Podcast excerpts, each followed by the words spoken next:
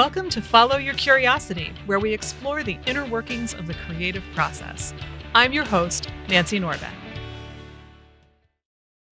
Hi there, it's Nancy Norbeck with this week's Creative Pep Talk. And I'm going to tell you, I did not know this weekend what I wanted to talk to you about, but I went to babysit my nephews, and they are still barely six and nine. So I knew that probably something was going to happen this weekend that would give me something to talk about with you guys and give me some kind of inspiration. And sure enough, it did. This pep talk is called Hey Jude because it centers on that song in two different ways. The first is that my older nephew, who is nine, is playing Hey Jude as a duet in a piano recital that's coming up and having a really hard time wrapping his brain around this song. So I decided to use antsy privilege with him this weekend. Antsy is what he calls me. And see if I could get him to play the song for me and just kind of play with it a little bit in a way that maybe he might not have before. And, you know, he has a good chunk of it memorized, which really surprised me. But then there are the parts that really throw him. And he happened to make the comment to me that he wanted to ask his mom if he could watch the video again when she was back. And I said, you know, we can do that right now. So we pulled up YouTube and we watched the video of the song because I realized he's nine. He doesn't know Hey Jude, right? I've been hearing Hey Jude for like 40 years. He hasn't been around that long. So we played the song. And then I said, You know, your dad has the Beatles book of all the Beatles songs. Why don't we get that out? And you can follow along with the words and sing the song with it. Now, I am not a piano teacher. I took piano for all of three years.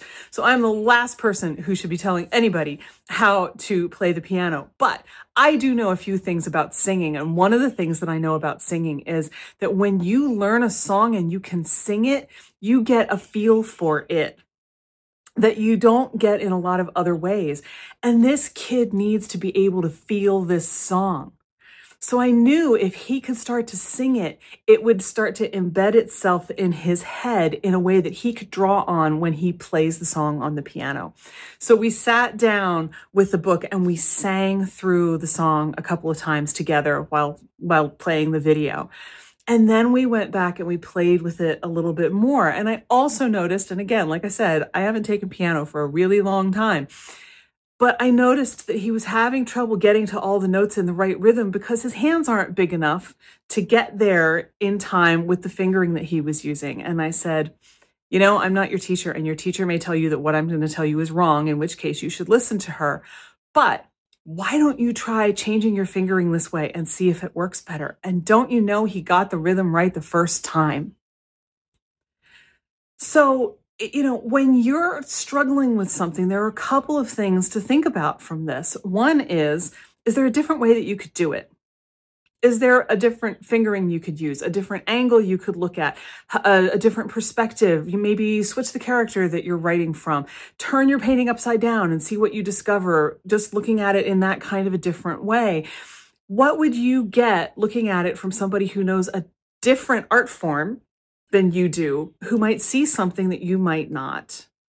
And also, if you don't know where you're going, you might have trouble getting there. Now, I say this as somebody who writes by the seat of her pants, so I never know where I'm going. But what I do have is a feel for what feels right and what doesn't. My nephew needed a feel for this song. If you're stuck, you might need a feel for what you're doing in a way that you don't have yet, even if you know you're not going to have the whole thing mapped out ahead of time. And that's totally fine. Lots of us work that way. But you have a feel for what's right and what's not. And if you don't, how can you get that feel? Is there a song you can listen to? Is there a place you can visit? Is there a book you can read? Something along that line. What will help you get that feel so that it's in your bones and you can use that to drive your action forward? Now, the other part of the song that struck me was actually in the lyrics because it turns out that there is a whole phrase that I had never actually fully made out before. And it goes like this you know, hey Jude, you're you're waiting for someone to perform with.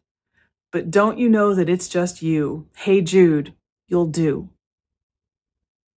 I mean, the whole song is about finding your confidence, right? In a romantic situation, if you take the song literally, but you can apply it to lots of other things.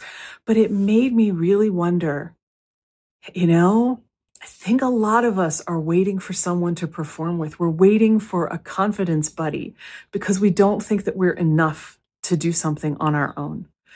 And, you know, I've talked about this before the whole idea of perfectionism and procrastination and how that fits in there, and just the idea of being enough. But the thing is, if you're waiting on somebody else, you might not ever get where you need to go. It's just you. You'll do. You may find somebody to partner with eventually, but in the meantime, you're enough. You are good enough to start whatever it is that you're doing or keep going with whatever it is that you're afraid isn't working. You just need to realize that it's it's you. You have it in you in a way that doesn't put pressure on you, right? You don't want to say, "Oh, it's just you. It's down to me. I can't no, nobody else can do this." You know, if you do that in the wrong way, you'll stop yourself because you won't be able to move past the pressure. So don't pressure yourself. Just realize it's okay to be just you. You'll do. It's all right. You're enough. If you want to play with any of these things in your journal, it, questions could be how can I look at this differently? How can I be okay with it just being me? What other perspective might be helpful? And how can I go get that perspective? How do I know that I'll do? That I'll be enough. Make a list of ways. If you stop and listen for responses, I'm pretty sure you'll come up with them. You can approach journaling with this with lots of other angles too, but those are enough to get you started. Either way, I hope that you'll take this as a sign to look for other perspectives, look from other art forms, look from other literal angles, look in as many different ways at what you're doing for inspiration as you can, and to recognize that it's just you. And hey, Jude, you'll do. So, with that, I'll leave you until next time. You know, I talk to people all the time who are feeling totally lost, overwhelmed, and stuck creatively. And I know there are lots more of you out there who are feeling the same way.